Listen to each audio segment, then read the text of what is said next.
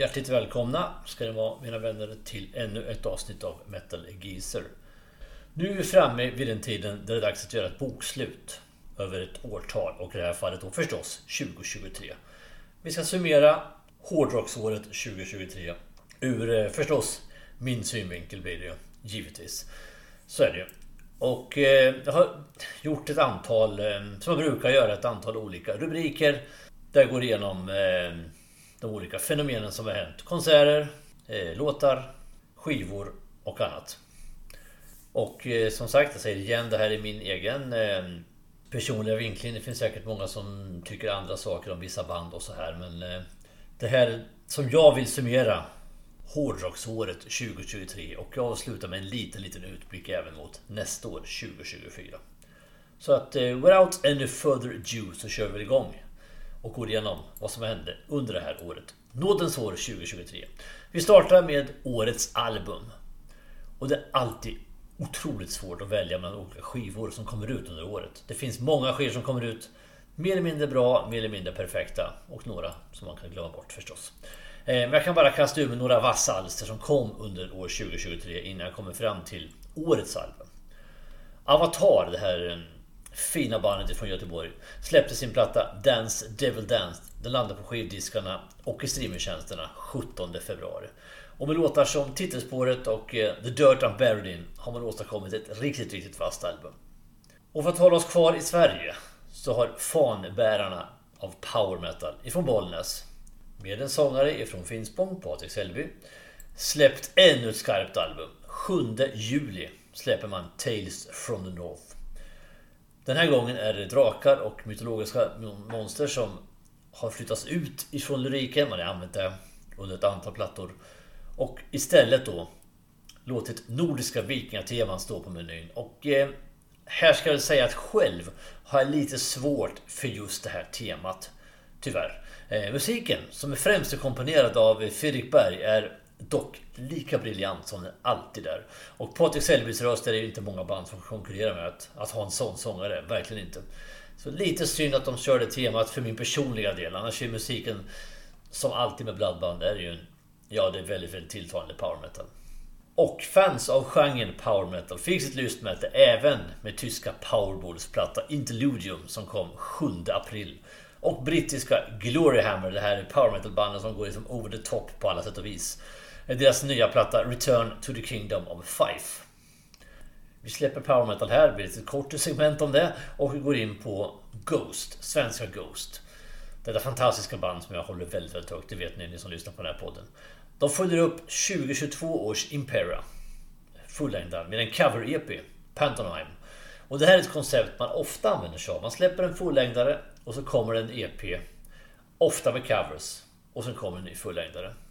Resultatet den här gången är lite blandat. Jag älskar verkligen Ghost som sagt, och jag hyllar framförallt på den här plattan covern på Genesis Jesus Who Knows Me. En bra låt från början, riktigt bra låt även med Genesis. Men här har Folke fått till det här helt utsökt. En riktigt bra cover som faktiskt tillför låten ytterligare en dimension tycker jag. Men i övrigt är den här cover-EPn ganska blek faktiskt.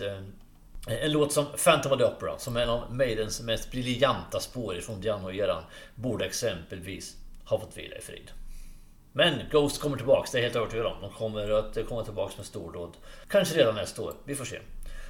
Within Temptation, det här nederländska goth metal-bandet som är fantastiskt bra, har ändrats i sound med åren. Det här atmosfäriska och storslagna som man hade väldigt starkt i början finns kvar, absolut. Men man har också med åren vävt in mer och mer tunga riff och lite vassare arrangemang. Och 20 oktober i år kom nya plattan Bleed Within. Man har släppt många låtar som singel innan, så att många låtar var redan kända, men en fullängdare är ju förstås något annat. Och präglat av nutidens vansinne i världen, och då framförallt kriget i Ukraina, så är lyriken en väldigt viktig del i musiken. Men låtarna står också starka av sig själva rent musikaliskt. Tillbaks till Sverige, svenska Heavy Load. Det här kultbandet gör comeback efter 40 år. Och kultstämpeln som man har, Heavy Load, den är obestridlig. Och nya given Riders of the Ancient Storm plöjer precis samma fåror som deras tidigare skivor. Det är vikingar, det är mytologier, det är svärd och hjälmar överallt. och bröderna Wahlqvist, de skojar man verkligen inte bort. De tar det här på stort allvar och driver verkligen det här med hjärta och med inlevelse. Det kan man absolut inte ta ifrån dem. Och plattan följer precis deras tidigare. Det som varit 40 år, liksom, det kunde lika gärna varit 4 år. Det är ganska fascinerande faktiskt. Det är roligt med sådana här band som kommer tillbaka. Eddie Malm, gitarrist som han hade innan, han är inte kvar i bandet och egentligen var de något osams. Det är inte det som är orsaken till att han inte är kvar. Det bara liksom inte blev så enligt bröderna Wahlqvist när man har läst intervjuer med dem. Det är inte svårare än så. Nåväl, vi går in på metalcore-genren. Där har också visat livstecken här under året. Det är skivsläpp från band som Asking Alexandria, Bad Tooth, Atroyo, The Amity Affliction och Polaris. Och det har fyllt tillvaron för fans av den här genren, inklusive undertecknad som håller alla de här plattorna högt. Metalcore är någonting som vi lyssnar väldigt mycket på här hemma, Lena och dig, som ja, det kanske den favoritgenren vi har för närvarande och har haft länge. Så det här är bra skivor allihop. Men vi kastar oss här mellan genrerna och går in på klassisk hårdrock. Värt att nämna. Pretty Maids-sångaren Ronnie Atkins, han gav ut en ny platta, hans nya giv Trinity. Och likadant supergitarristen Nita Strauss, som på sin platta Call of the Void har många prominenta gästartister. Jag kommer att komma tillbaka till just den skivan lite längre fram. Jag kan nämna ändå Alissa White-Gluz från Arch Enemy, Alice Cooper, som själv släppte en ny platta i år som heter Road, och Anders Fridén från In Flames. Och det sistnämnda då är kopplingen till ett av årets bästa album. In Flames, de blandar och ger på sina skivor. Jag tycker verkligen det. De går från att göra briljanta plattor till att göra ganska, som jag tycker, ointressanta skivor. Men när de är som bäst så är de verkligen riktigt, riktigt bra. Och den här nya plattan, Foregone, utgiven 10 februari, det är In Flames i hög form. Låtar som State of Slow Decay, The Great Deceiver, In the Dark och inte minst Meet Your Maker är idel-ädel In Flames-adel. Men man petar dock inte ner brittiska Bury Tomorrow från tronen. Här har vi årets album. Det var ett jämnt race, men bandet från Southampton går från klarhet till klarhet. Och på deras 7:e studiogiv, som lämpligt nog kallas The Seven Sons, eller heter The Seven Sons, så faller allting på plats.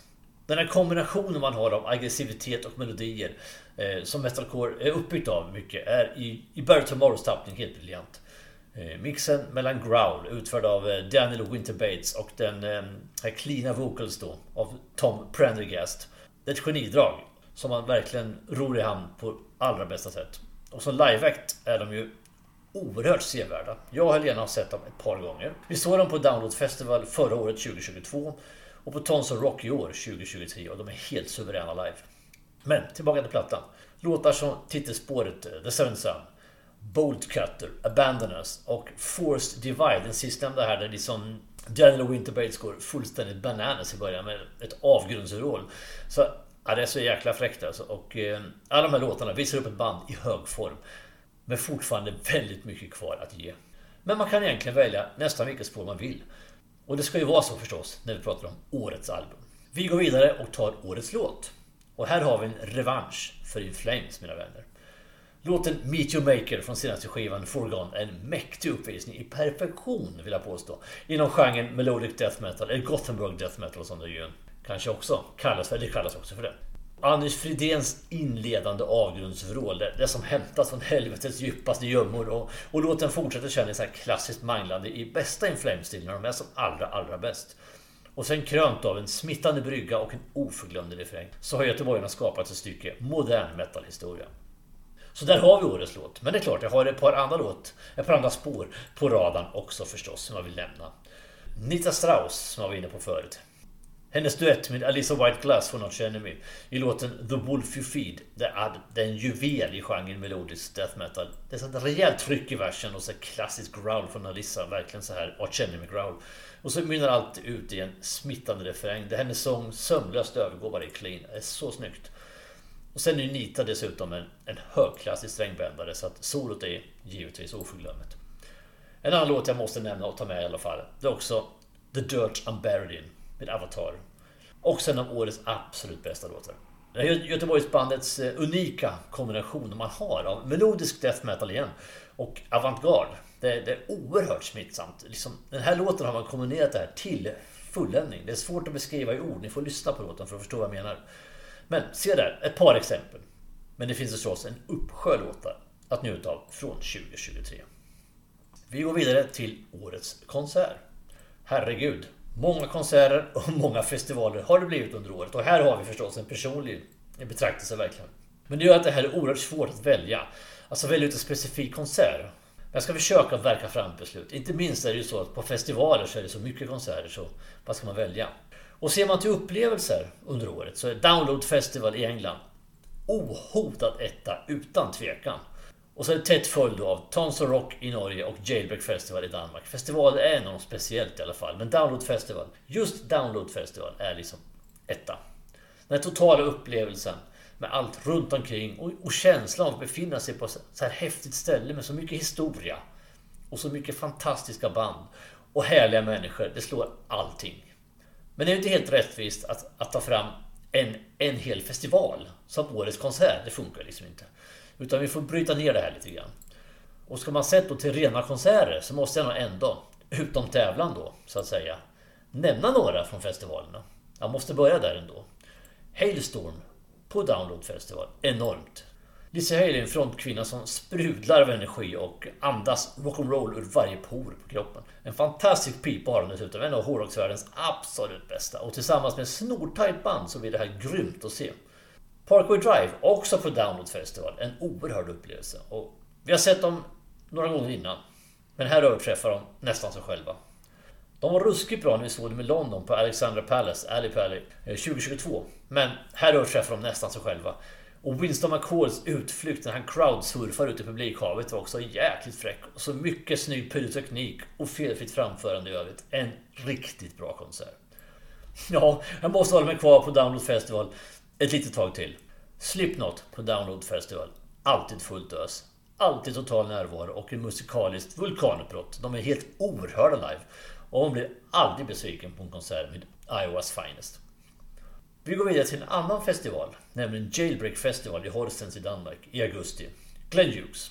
Han flög från USA bara för den här spelningen för att flyga tillbaka dagen därpå. Och där kan man ju faktiskt ifrågasätta miljötänket, verkligen. Men man kan ju inte ifrågasätta konserten på något vis. Den här legenden ifrån The Purple, som vid 72 års ålder är numera drogfri och jäkligt vital. Rösten är ju helt intakt, mycket imponerande, helt oerhört imponerande. Och det här är också enda tillfället faktiskt när man kan få höra klassiker från The Purple som Burn och Highway Star på samma konsert. För det är så att The Purple av idag spelar ju bara Mark II-grejer. Det är inte bara i och för sig, men de spelar Mark II-grejer. Och Whitesnake spelar bara Mark III-prylar. Så att går du se The Purple nu så får du höra Highway Star. Och går du se Whitesnake får du höra Burn. Men du får inte höra dem på samma konsert. Om man inte tittar på en konsert med Glenn Hughes. Och när de här två låtarna som är två av The Purples absolut skarpaste vapen kommer efter varandra på slutet av konserterna. Men de är närmast i sjunde himlen. Det var ju total eufori på den här konserten. Verkligen. Ja, som ni förstår. Jag kan ju inte komma förbi Arch Enemy förstås. Är de ute på konsert så är vi ju där generellt. Är det ju nästan så. Och i år blev det 3 konserter vi såg. Kalmar och Jailbreak Festival i Danmark och i Huskvarna. Alltid sjukt bra. Ett favoritband som ni vet för mig och Helena. Och ska man gradera de här 3 konserterna, det är jättesvårt. Alla 3 är skitbra. De är alltid bra. Så är kanske Huskvarna allra bäst. Och vi är inne på målsnöret före Danmark. Men det kan nog egentligen vara lite grann väderrelaterat också. För det regnar en del på Jailbreak Festival. Nu såg Arch Enemy där. Men som sagt, de är alltid 100%iga. Och ja, vi blir aldrig besvikna på Arch Enemy. Halestorm återigen. Ja, på Münchenbyggeriet här nu i november. Med Black Veil Brides som förband. Herregud, var det bra på Download Festival så var det nog nästan ännu bättre den här gången. Det var en fantastisk konsert. Och de blåste ju verkligen Black Veil Brides av banan fullständigt. Liksom. Det var en sån klasskillnad mellan de två banden. Och då Black Veil Brides är inget dåligt band. Verkligen inte, men herregud. Så otroligt bra. Vilken närvaro Lisa Hale har och vilket totalt komplett röj på den här scenen. Skitbra. Jag vet inte, man skulle jämföra kanske med Danko Jones och Airborne och sånt här. Så liksom, det är totalt ös. Liksom. Det är så jäkla bra. Men ändå. Jag måste ändå komma fram till årets konsert. Och där är jag nu. Den hittar vi faktiskt på Jailbreak Festival i Horsens i Danmark. Så det blir en konsert på en festival ändå. Jag och Helena har sett Within Temptation några gånger nu senaste åren. Och dessutom såg jag dem 2011 på The Unforgiving Tour på Trädgården i Göteborg. Men så här bra har de aldrig varit i närheten av tidigare. Att få headline en festival som de gjorde här, det ger förstås mycket utrymme för effekter och scenshow. Och det använder man sig av till fullo. Det var en helt magisk upplevelse där allt var synkat in i minsta detalj. Vi blev verkligen positivt överraskade. Vi hade höga förväntningar, men det överträffade det verkligen. Det var väldigt smakfullt utan att bli för mycket. Och en setlist som var närmast perfekt. Det var en perfekt avvägd blandning av nytt och lite äldre material. Och sen tycker jag, man måste ta med den då. Ett extra plus till bandets hängivenhet att stödja Ukraina under pågående krig. Både ett kortare tal och kär om den hade och närvaro av ukrainska flaggan på scenen. Jag tycker det är både jättevärmande och väldigt, väldigt viktigt. Så lite oväntat kanske, både för mig själv och kanske för er som lyssnar också då. Så tar Within Temptation första platsen på konsertlistan det här året. Men det är helt välförtjänt. Det är hård konkurrens, men de kniper första platsen. Då går vi vidare med ett inte lika roligt ämne, nämligen årets bortgångna. Och dessbättre har inte liemannen skördat några större mängder det här året. Åtminstone inte inom hårdrocken. Vi har ikoner som Tina Turner och David Crosby från Crosby, Stills, Nash & Young som lämnar jordelivet det här året. Stora artister, men de tillhör ju inte hårdrocksegmentet inom musiken. Däremot känner jag att jag måste nämna två stycken före detta Yardbirds-medlemmar. Yardbirds som alltså var föregångaren till Led Zeppelin och där Jimmy Page startade sin karriär. Jeff Beck, den här rockikonen. Han var den andra gitarristen i Yardbirds. Jimmy Page kom dit. Och dessutom har Jeff Beck skapat musikhistoria upprepade gånger, både som solartist och i samarbete med många andra kända artister, fram till sin död i sviten av blodförgiftning vid 78 års ålder. Anthony Topham, gitarrist i bandet innan Jeff Beck, så nu backar vi ett antal år förstås då, avled vid 75 års ålder i sviterna av demens. Hans karriär efter Yardbirds, när han lämnade Yardbirds, så hade han bland annat samarbeten med Peter Green och Christine McVie från Fleetwood Mac. Likaså drabbades kanadensiska rockbandet Bachman Turner Overdrive av två frånfällen det här året. Trummisen Robbie Bachman, han dog av naturliga orsaker 69 år gammal. Och Tim Bachman, storebror till Robbie, han dog 3 månader senare vid 71 års ålder, också av naturliga orsaker. Bachman Turner Overdrive var ett stort namn på 70-talet. Och de höll den kanadensiska fanan högt tillsammans med vapenbröderna i Rush. Det var de två stora artisterna från Kanada på 70-talet. Och kända spår, ja det finns massor, jag kan nämna ett par stycken bara. Roll on down the highway och inte minst megabrottarhitten You ain't seen nothing yet. Bernie Marsden, gitarrist tillsammans med Mickey Moody i Whitesnake under de tidiga blues-tyngda åren 1978-82. När jag nog tycker Whitesnake var som mest genuina och som bäst. Han avled av okända orsaker vid 72 års ålder. Det finns ingen uppgift om dödsorsak.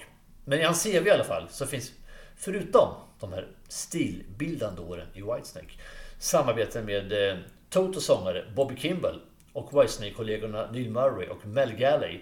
Mel Galley var den personen som ersatte Bernie Marsden i Whitesnake.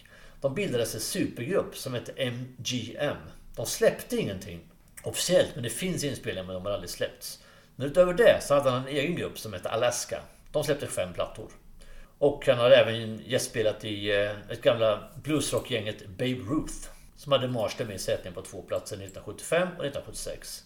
Och även supergruppen Pace Ashton Lord som gästades av Marsden på en platta 1987. Ja, Ian Pace och John Lord från The Purple, förstås. En yngre artist som gick bort, det var Ryan Sieve, gitarrist i australiensiska metalcore-akten Polaris. Han dog den 19 juni, 26 år ung säger jag i det här fallet. Oerhört tragiskt. Han hade brottats med mentala problem under sista månaderna i livet. Men någon officiell dödsorsak har aldrig angetts, men det har ju gått ihärdiga rykten om att han tog sitt eget liv och det är oerhört tragiskt, oerhört ledsamt. Bandet har ju fortsatt och som sagt, om allt klaffar som det ska så ska vi se dem här i mars. Vi skulle ha sett dem på Download Festival i somras, men de lirade lite för tidigt på dagen så vi hann inte dit helt enkelt. Men jag hoppas att vi får se dem här nu i mars. Riktigt, riktigt bra metalcore-band. Men nu tar vi lite mer positiva tongångar efter något deppig avsnittet om bortgångna artister.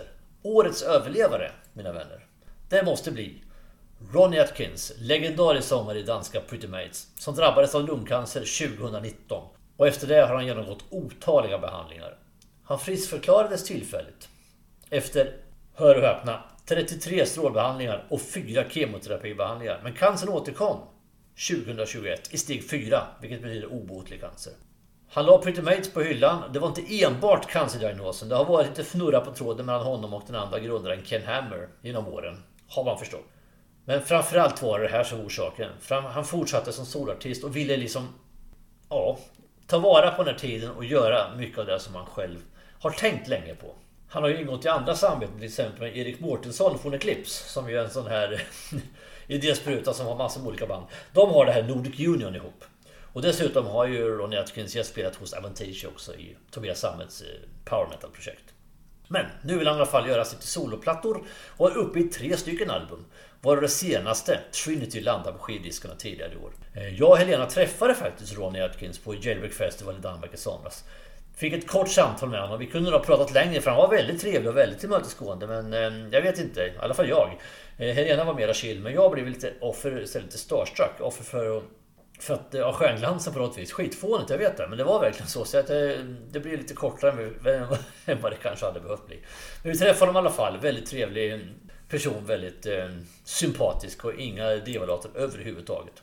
Dessutom, förutom den här träffade honom där, så såg vi honom här på hans turné tidigare i höstas i Linköping.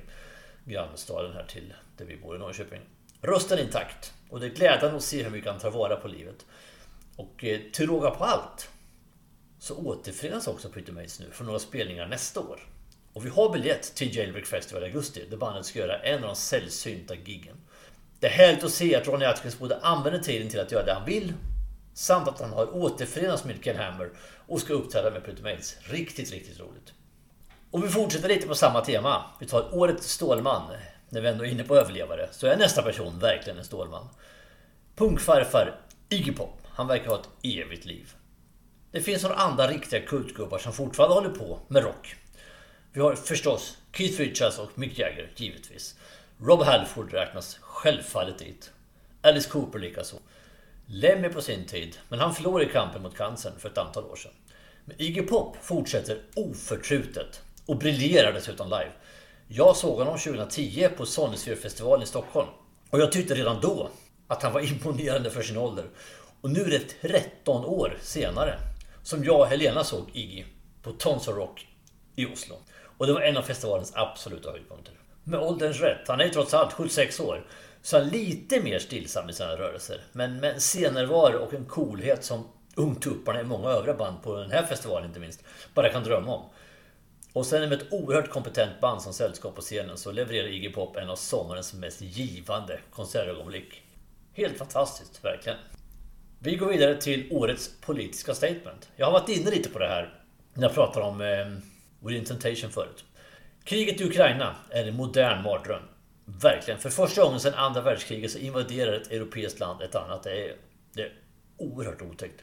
Och dessutom så gör de det med oerhört grumliga orsaker och ett fruktansvärt sätt att se på hur världen ska se ut. Och nederländska Within Temptation, som jag nämnde förut, har tagit ett starkt ställningstagande för Ukraina och visade både på scenen där Sharon Denadel håller brandtal och hyllar den ukrainska fanan.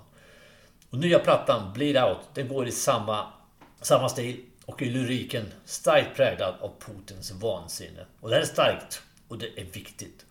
Så Within Temptation förtjänar all respekt och sympati för sitt starka ställningstagande.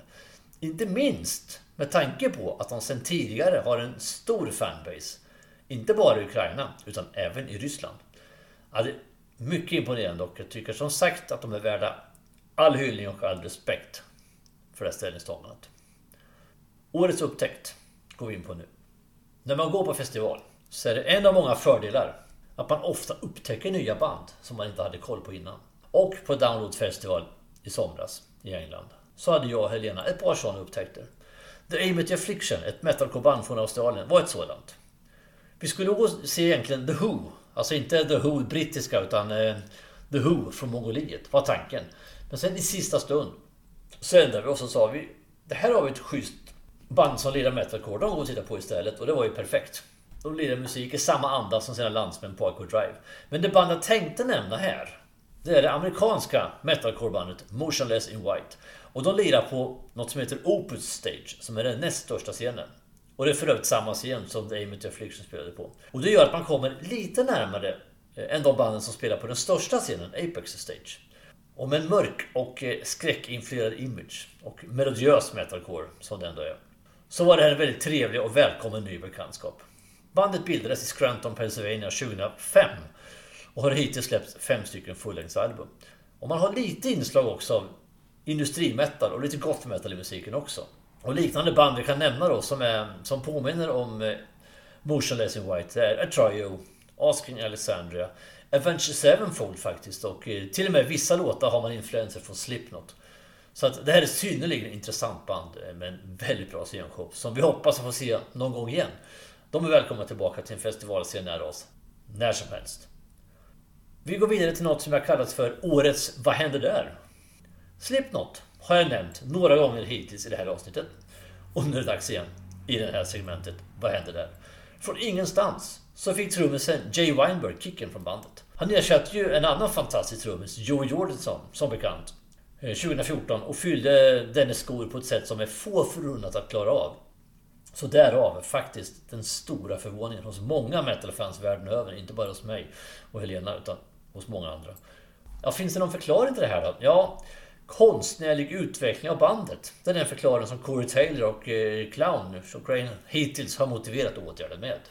Jay hann ju vara med i Slipknot i 10 år närmare och har medverkat på 3 plattor. En fantastisk trummis. Han blir inte lätt att ersätta. Och enligt uppgift hade inte Jay Weinberg en aning om att han skulle få sparken. Han sa så här, han skrev på Instagram: I was heartbroken and blindsided to receive the phone call that I did on the morning of November 5th. The news of which most of you learn shortly after. Ingen aning, det kom från ingenstans. Och det här är andra medlemmar som Slipknot tappar i år. Keyboardisten Craig Jones lämnade bandet i juni efter 27 år. Och vi kan bara hoppas att orsakerna inte är på fel grunder eller på något vis uppvisat beteende från övriga medlemmarna i bandet som kan vara svårt att acceptera. Slipknot är ett band som har oerhört stor respekt hos mig och Helena.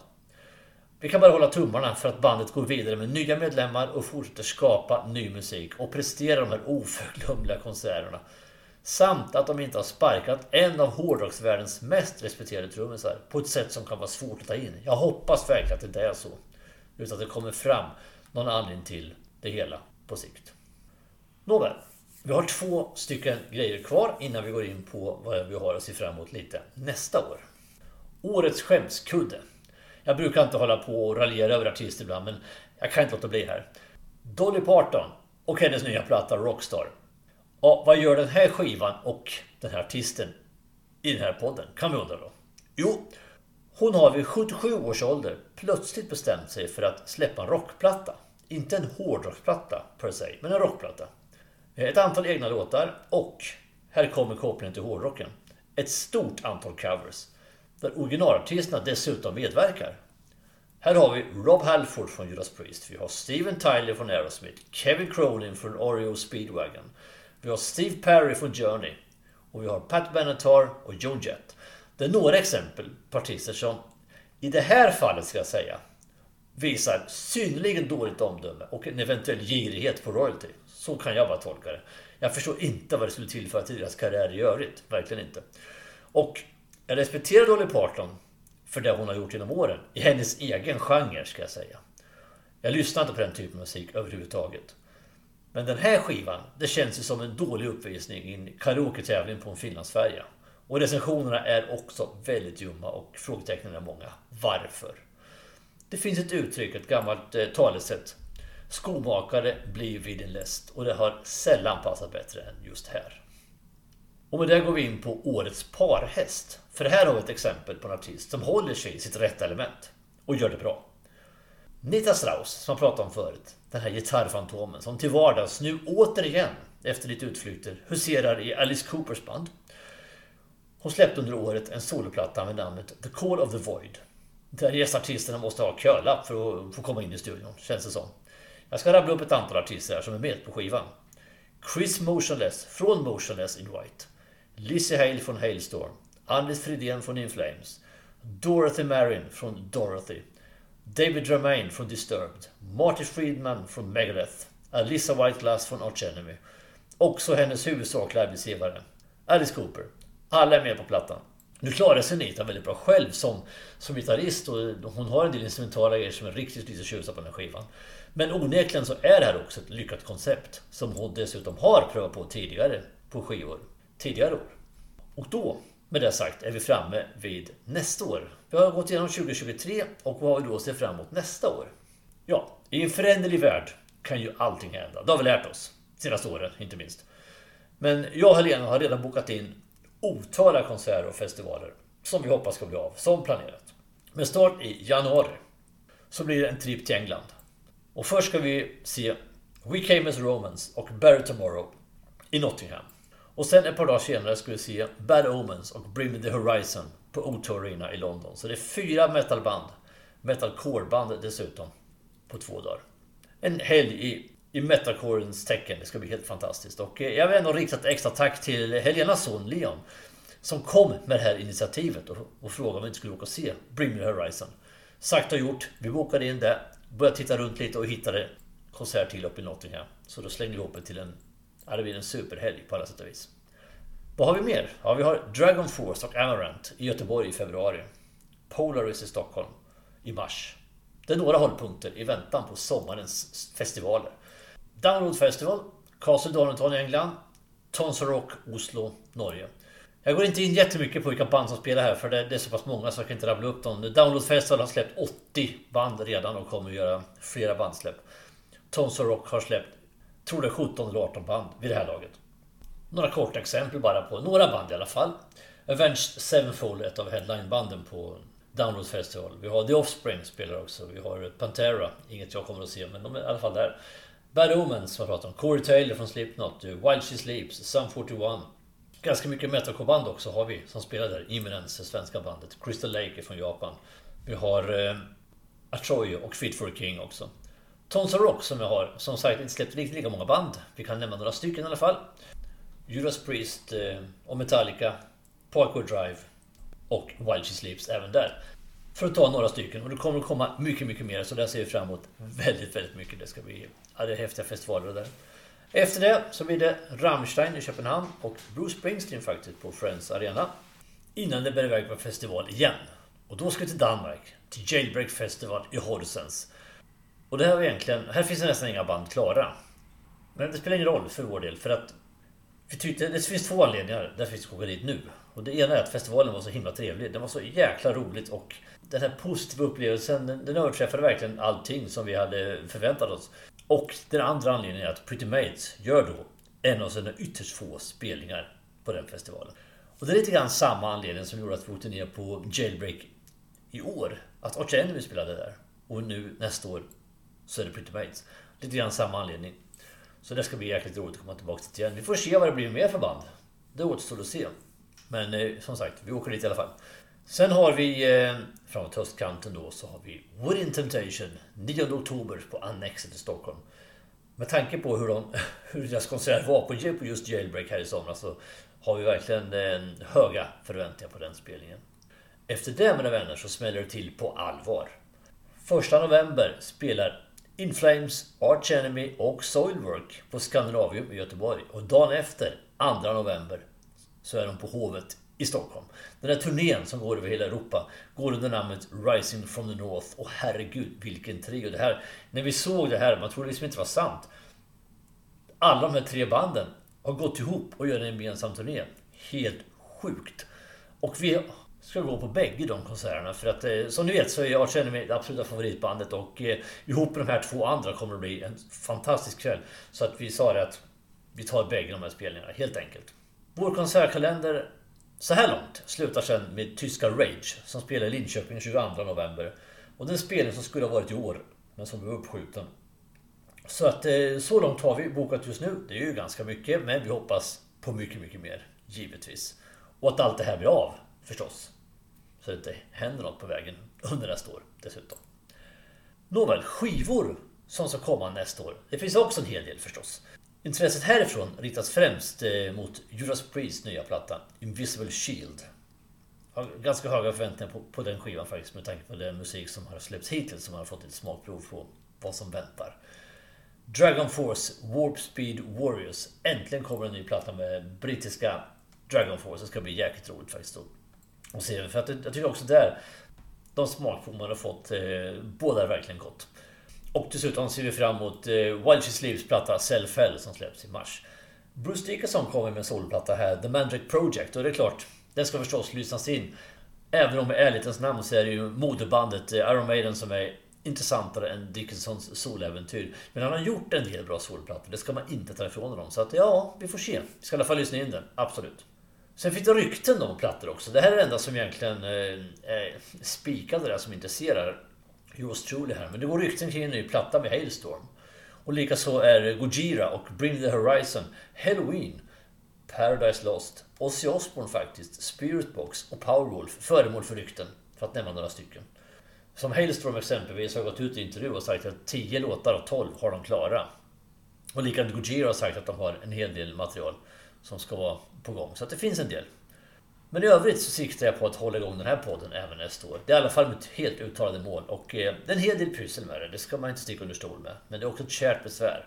För att feedbacken från er lyssnare och det faktum att antalet följare sakta men säkert ökar, det ger också en väldigt stor kick att fortsätta. Så tipsa gärna er bekantskapskrets så de ni tycker skulle kunna vara intresserade om den här podden. Och som du tror kan uppskatta Metal Geezers podcast. För att många kan ju bli fler. Jag har ju valt att inte göra någon reklam, betald reklam eller på något vis några andra företagsarbeten och sånt. Utan det här är word of mouth helt enkelt. Så att, det är roligt att antalet följare ökar ändå. Trots det så att säga. Så tack igen till er alla där ute. Respekt verkligen. Och med det sagt så är vi mål med det här avsnittet. Summeringen av året 2023 och en liten inblick i nästa år. Vi hörs snart igen mina vänner. Med ännu ett avsnitt som jag som vanligt inte vet vad det kommer att handla om här och nu.